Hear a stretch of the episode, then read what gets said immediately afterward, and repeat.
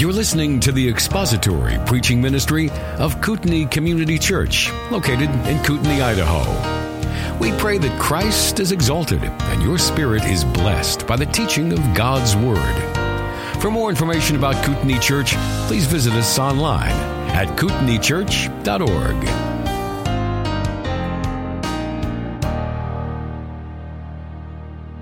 Back, if you will, please, to Hebrews chapter 12. Hebrews chapter 12. We're going to be looking at verse 7 and 8 today. So we'll read together the entire context, beginning at verse 4, Hebrews chapter 12. You have not yet resisted to the point of shedding blood in your striving against sin, and you have forgotten the exhortation which is addressed to you as sons. My son, do not regard lightly the discipline of the Lord, nor faint when you are reproved by him. For those whom the Lord loves, he disciplines and he scourges every son whom he receives. It is for discipline that you endure. God deals with you as with sons. For what son is there whom his father does not discipline? But if you're without discipline, of which all have become partakers, then you are illegitimate children and not sons. Furthermore, we had earthly fathers to discipline us, and we respected them. Shall we not much rather be subject to the Father of spirits and live? For they disciplined us for a short time as seemed best to them, but he disciplines us for our good, so that we may share his holiness. All discipline for the moment seems not to be joyful, but sorrowful. Yet to those who have been trained by it, afterwards it yields the peaceful fruit of righteousness. Let's pray together. Our Father, we now ask your blessing upon our teaching and understanding of your word. We pray that all that is here in this passage, all of the thoughts and meditation of our hearts regarding this passage may serve our sanctification and our edification, equipping us in the truth, helping us to think rightly about you and your purposes for us. We pray that you would strengthen us where we are weak and encourage us.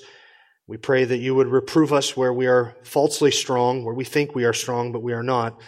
We Pray that you would convict us of our sin, our wrong ways of thinking, our wrong views of you and your purposes, and cause our hearts to rejoice in and under the truth, we pray. In Christ's name and for his sake. Amen. There is a close connection between responsibilities and relationships.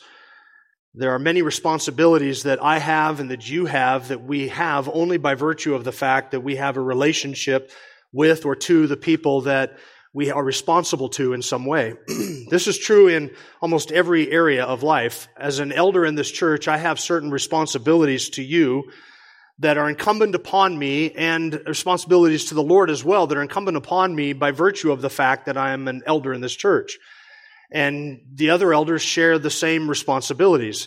The people of this church have responsibilities to the elders of this church by virtue of the fact that you are here and you are members here and you are under the spiritual leadership of the elders of this church.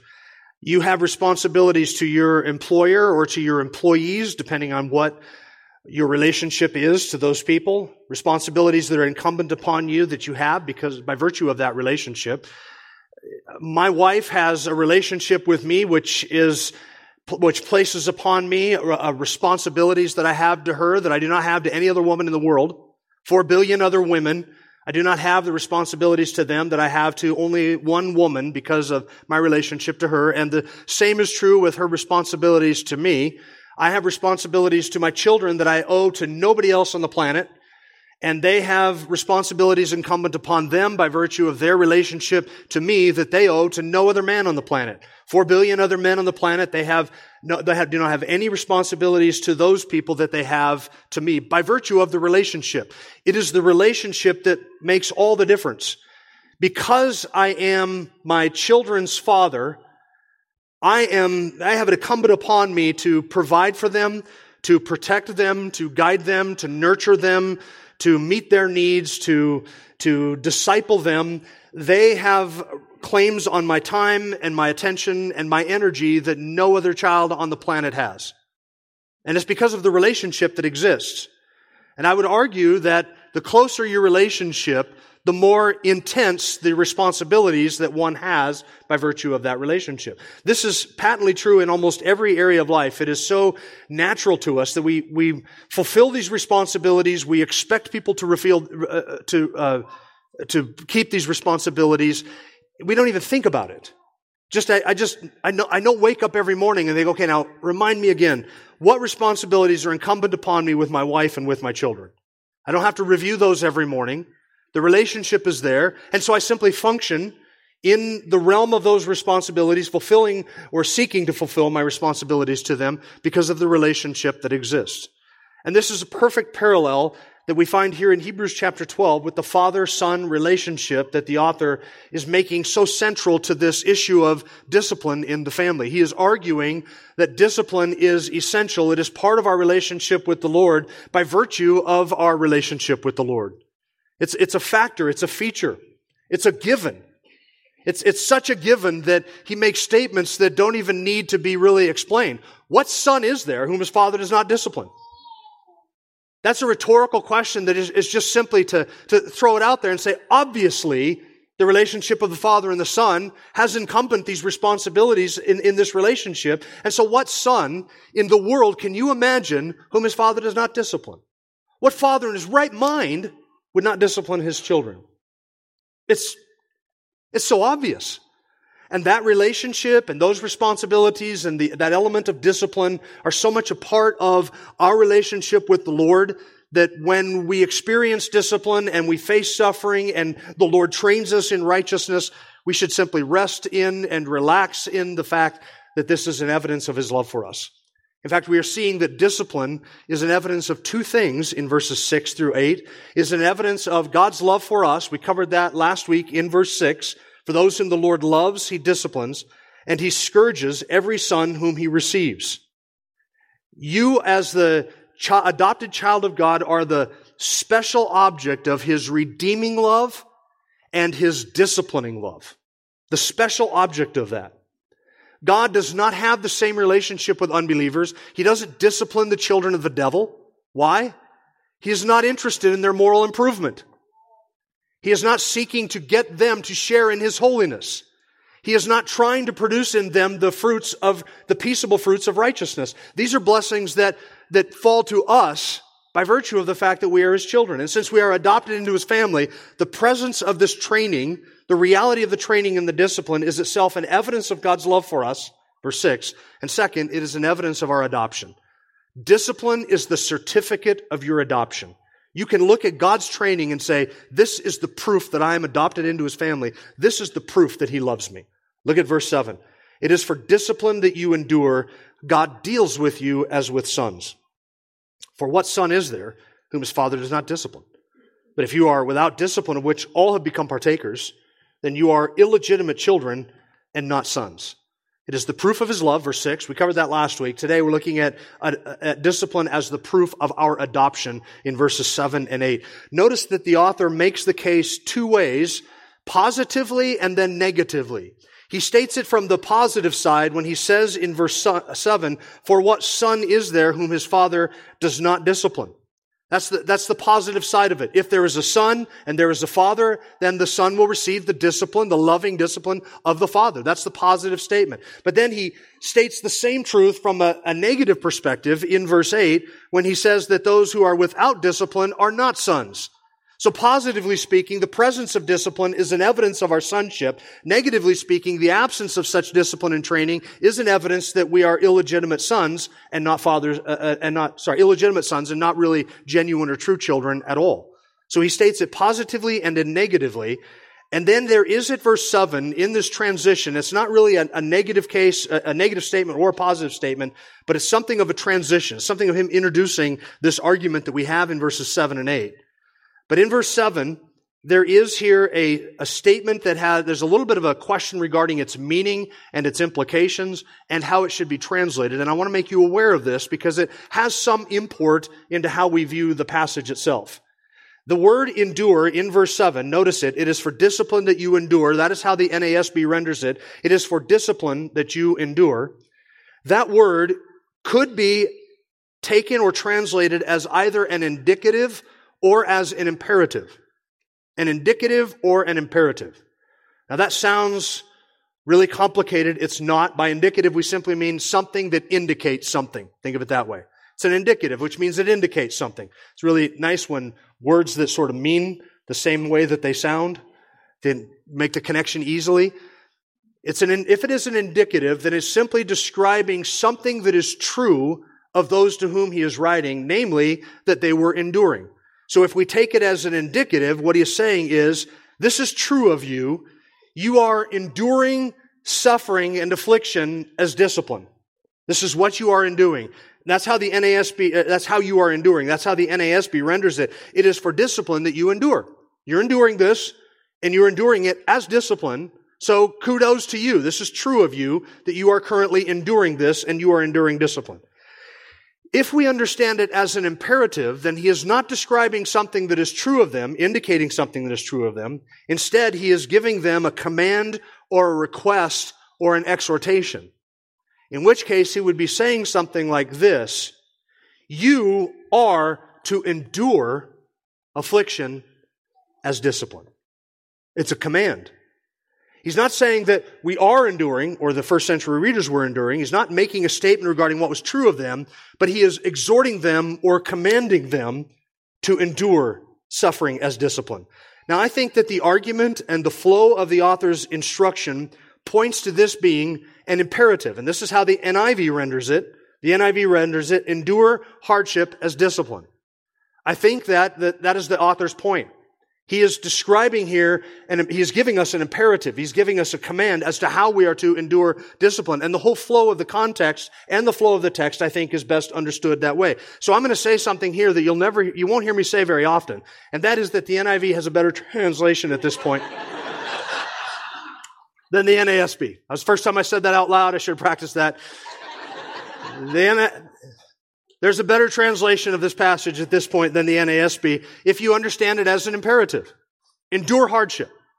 Now, why would I say that it is an imperative? Look at the commands that we have back in verse 5. You have forgotten the exhortation, the encouraging exhortation that is addressed to you as sons. What was that exhortation? Commands. Do not despise the discipline of the Lord. Do not despair under the discipline of the Lord. These are commands. He says in verse 3, consider him who has endured such hostility by sinners against himself so that you will not grow weary and lose heart. A command. Verse 2, run with endurance the race that is set before you. He's not saying that they were enduring. In fact, their steadfastness under discipline, under persecution, is the very thing that he is concerned about. He's not applauding them and saying you're enduring well. He is addressing a group of people who were suffering affliction and in their minds and in their hearts, they're thinking, I could go back to Judaism and all of this affliction would go away.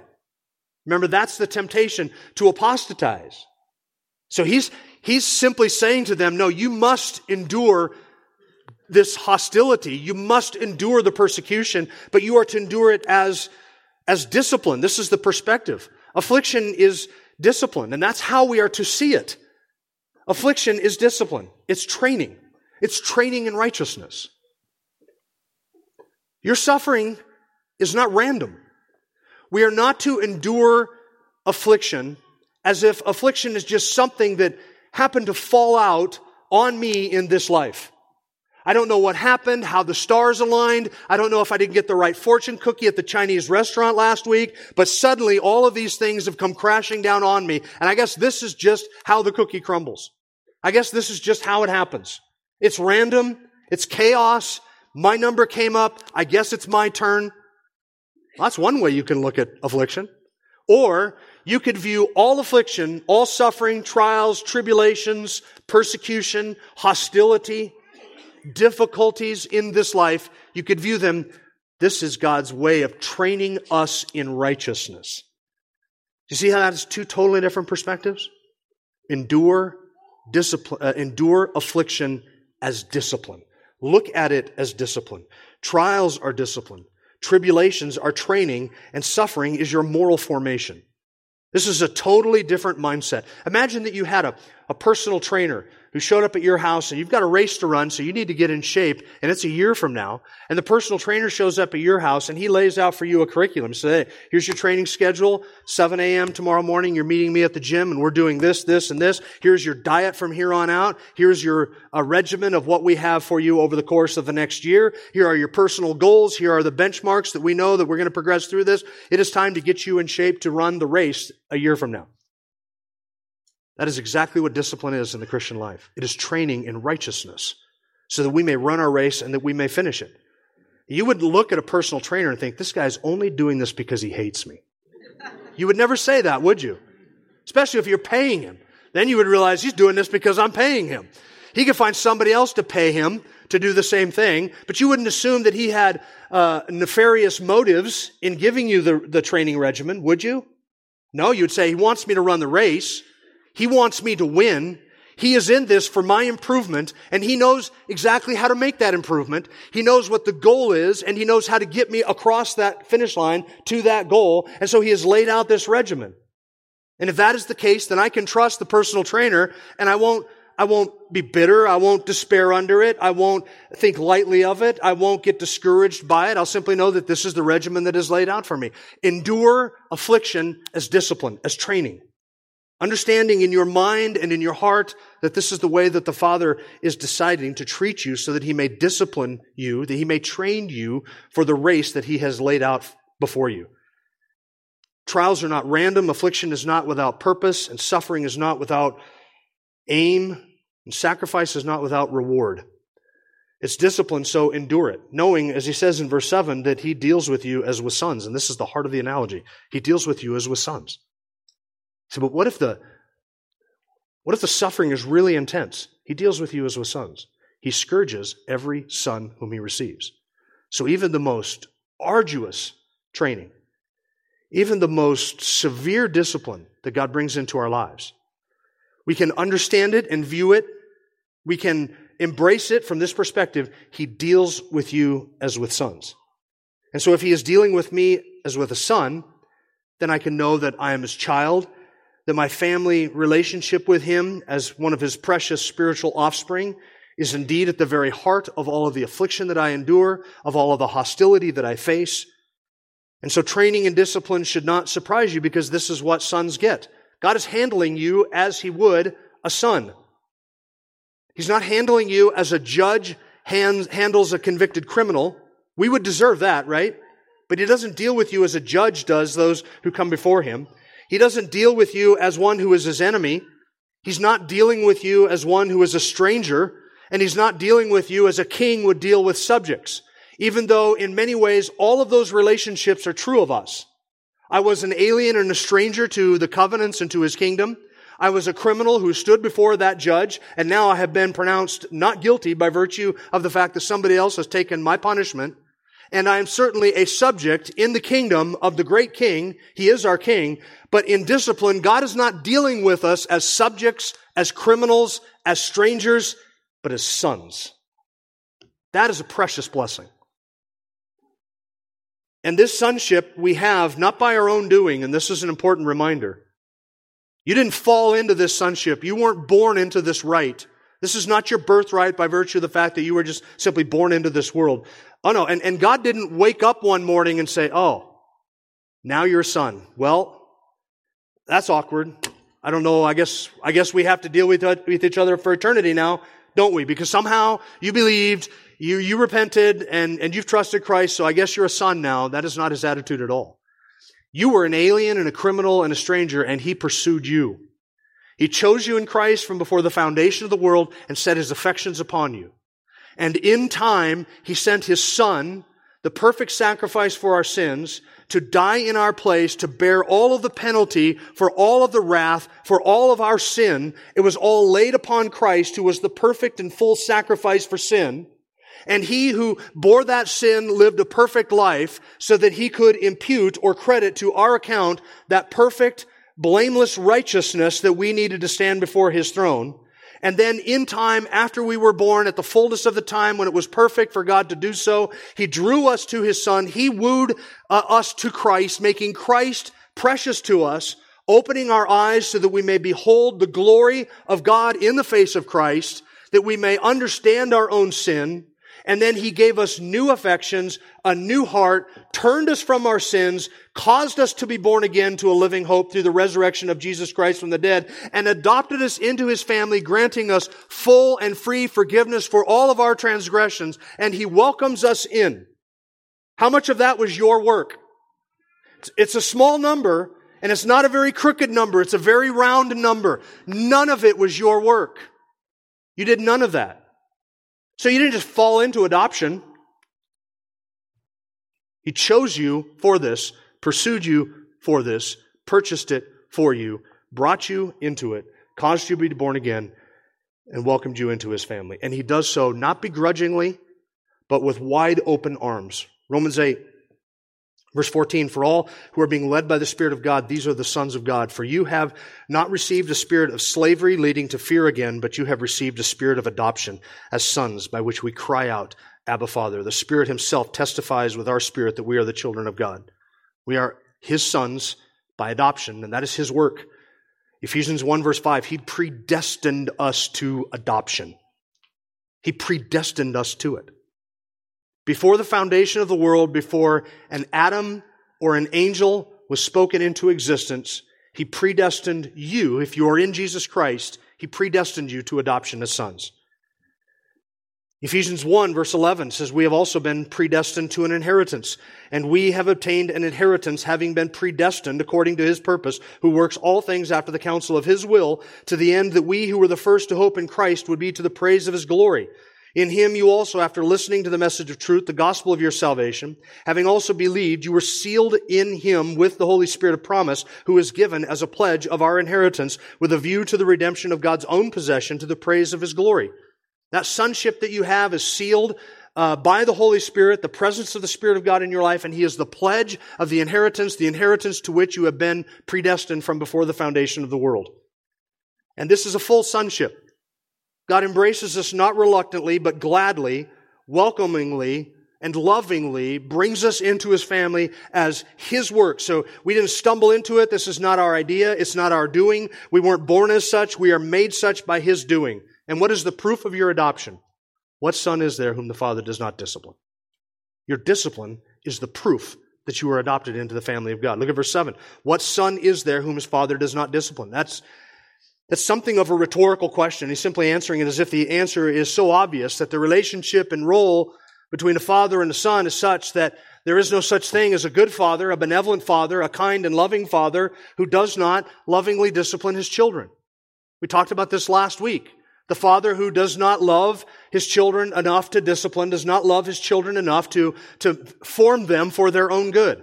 So the absence of discipline is in self an absence of love.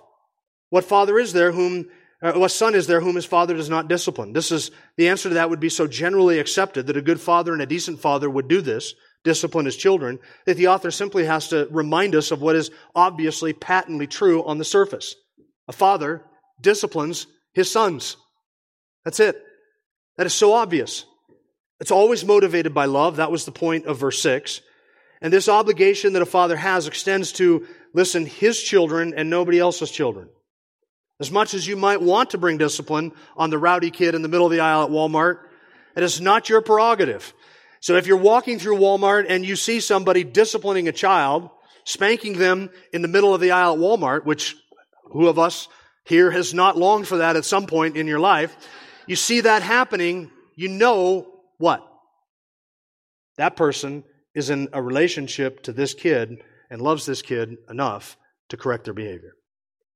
So, what son is there whom his father does not discipline? Notice it's stated negatively in verse 8 if you're without discipline, of which all have become partakers, then you are illegitimate children. Here's the same point being made, but from the other side of the aisle. It describes those who are without discipline. Those who are without discipline are without training. If you are a son, the father is morally obligated by his responsibility and by his love to provide for you and to oversee your training and your discipline. And So the father, spiritually here, of course, the father will correct you, he will train you, he will instruct you in righteousness because that is his role. That is, that is, his, that is the nature of his relationship to us. And the opposite is true that those children who are not legitimate children, who do not belong to him, they do not get that training. Verse 8 says, of which all have become partakers. Those who are without discipline, of which all have become partakers. All what? All legitimate children. All his children receive discipline. So if you receive discipline from the Father, then you know this you're his child. That's your certificate of adoption. And he loves you. This we can know for certain. And this is the birthright. This is the joy. This is the blessing that falls out to all who are legitimate children, of which all have become partakers. Verse 8, and if you do not receive that, then you are illegitimate children and not sons. Illegitimate children, the King James translates that, and you can look that up on your own. Very colorful word. You're an illegitimate child, not a true and legitimate son. So therefore, should you pity or envy those who go without discipline? You should pity them. In the ancient world, illegitimate children were children who were sired by a man, but that man had no moral or legal obligation to that child to train them, to teach them, to pay for their education, to give them any kind of instruction.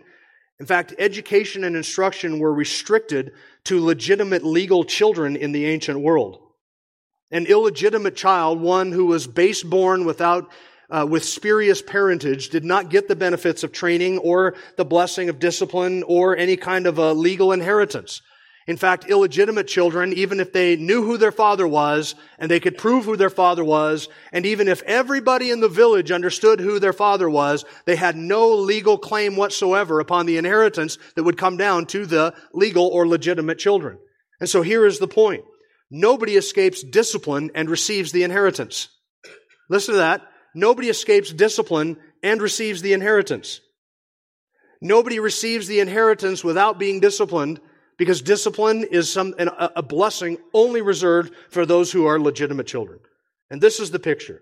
Those who are baseborn and spurious are without this discipline. Probably every one of us who is here today had that friend in school or a friend in your neighborhood whose parents were a, a lot less strict than yours. Right? You remember that person? And you used to talk to them all the time, that classmate, that very good friend. And their parents just, they, they would just wink at every indiscretion. You knew that you got, you, you did something and the two of you together got in trouble and word went out to both sets of parents that this was happening. And you, you always knew when I get home, I've got adults standing in line to beat my hind end. And he's going to go home and he can, he can lay out the evidence, the proof of his crimes against humanity to his parents. And his parents are just going to wink at it and say, ah, kids will be kids. Yeah, you're just a kid. You'll grow out of it. Or you, you come home with one C on your report card and you understand this means no privileges, no Xbox, uh, back then it was Atari. No Atari. Uh, no Froot Loops for breakfast. It's oatmeal for the next month until I get that grade up. You knew that there were going to be consequences if you got one C on your report card. And yet your, your buddy can have a list of D's, D minuses, and an F. And you're like, uh, what are your parents going to do? And you know that he's going to say, they, they don't care. They're not going to do anything. They never had issues with his grades. They never stuck their nose into his friend's choice, where he was at at night. Everybody had that friend. He could stay out as late as he wanted. Say, what's your curfew? Ah, my parents don't care when I come home. Oh, what? You're 14. How can your parents not care when you come home? Yeah, they don't care. Every person who had a friend like that envied that friend, right? But were they worthy of your envy or your pity? Your pity. Homer Kent says this There comes a time when the wisdom of a disciplined life is clearly apparent, and the folly of an unchastened childhood becomes tragically obvious. You pity them. Because eventually, that lack of discipline, that lack of love, those lack of boundaries, the lack of fences in the life, the lack of care and concern, really evidences a lack of love for that child. Now, I want you to be careful that we don't misapply this truth. Because when we say that all who are children will endure affliction as discipline, and affliction and training in righteousness will not come to the illegitimate child, I don't want us to draw the wrong conclusion and think to ourselves that if at the moment we do not happen to be going through any kind of affliction or suffering or difficulty or trial, that that is necessarily evidence that the Father has abandoned you, that you have lost your salvation, or that you're not a genuine son. Because that would be the temptation, right? As I stand before you this morning, I cannot describe my life as anything but good. I don't say that to boast. I just happen to be in a season of life right now where I'm not enduring any kind of physical affliction. It's not painful for me to stand here. I have no debilitating physical infirmity. I have no illness right now that I, that I know of that is threatening my life or that is going to debilitate me in any way. I could have a stroke before the end of the sermon. That's always possible. But right now, I, I know of no affliction that I am enduring. I, I'm not under any kind of trial right now. But I do not look at that and then say, I wonder if I'm really a child of God. Because that's not the point of this passage, and that's not the point of the analogy.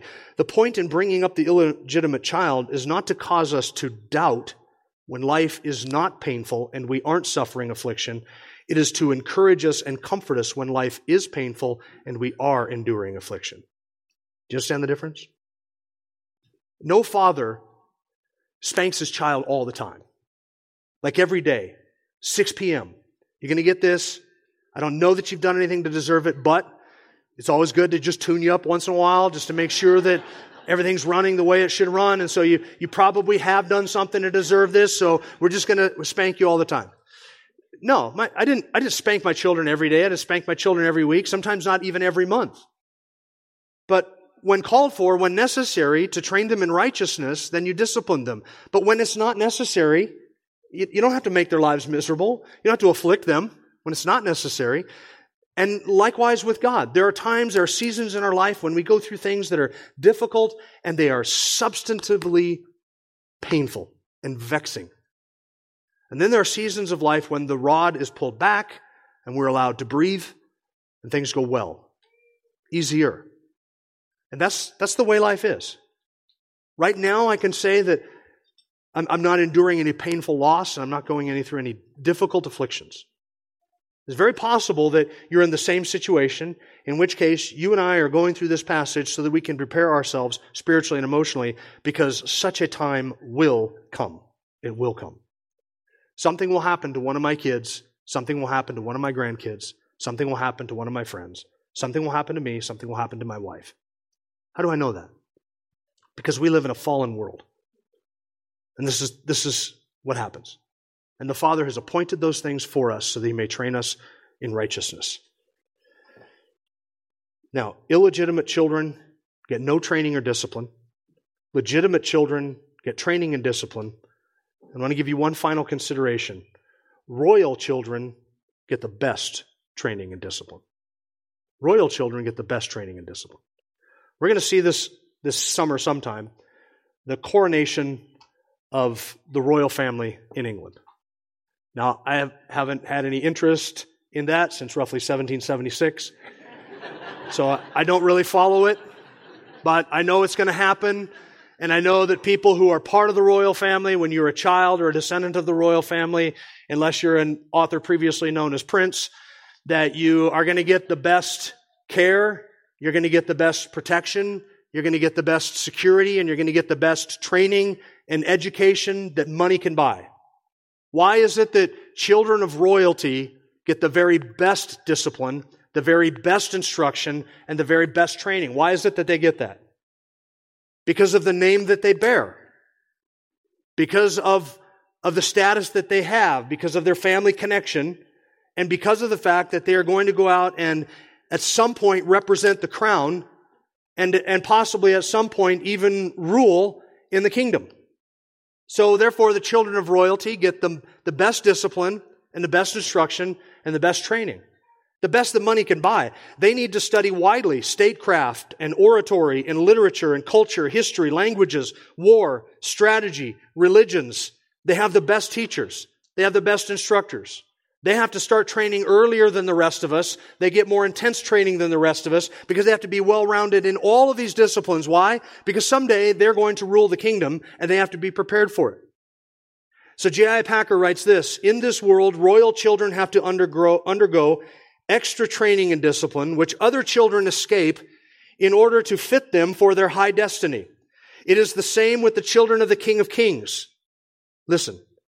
The clue to understanding all his dealings with them is to remember that throughout their lives, he is training them for what awaits them and chiseling them into the image of Christ. Sometimes the chiseling process is painful and the discipline is irksome. Close quote. And why is that? Because you and I, as sons and daughters of the King of Kings, we are going to rule and reign in a new heavens and a new earth. And we are going to subdue a new creation. And we're going to bear the name of that throne and that crown for all of eternity. So he is preparing us, not just for this life, but for the life to come. That's what Paul says to Timothy in 1 Timothy chapter 4. Discipline yourself for the purpose of godliness. For bodily discipline is only of little profit, but godliness is profitable for all things, since it holds promise for the present life as well as the life to come. The discipline that we endure in this world is our training in righteousness, and it is not just so that we can live 40, 50, 60 years here in this world and then have it all be for naught. He is training us for the world that is to come. Discipline yourself for the purpose of godliness because it is profitable not just for this life, but also for the life to come.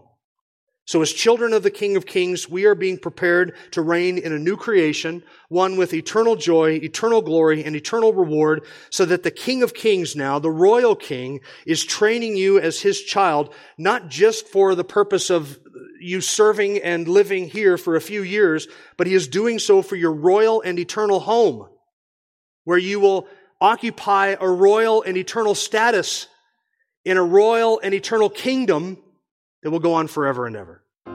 That is the goal of your discipline. That is why we embrace it. He is dealing with you as with sons, and better yet, the royal father is dealing with you as royalty as royal children because he has his eye on his destiny for you, and we can praise him for that. Thank you for listening to the latest podcast from Kootenai Church. If you'd like to learn more about Kootenai Church or to donate to our church ministry, you can do so online by visiting kootenaichurch.org. We hope you enjoyed this podcast and pray you'll join us again next time. Once again, thank you for listening.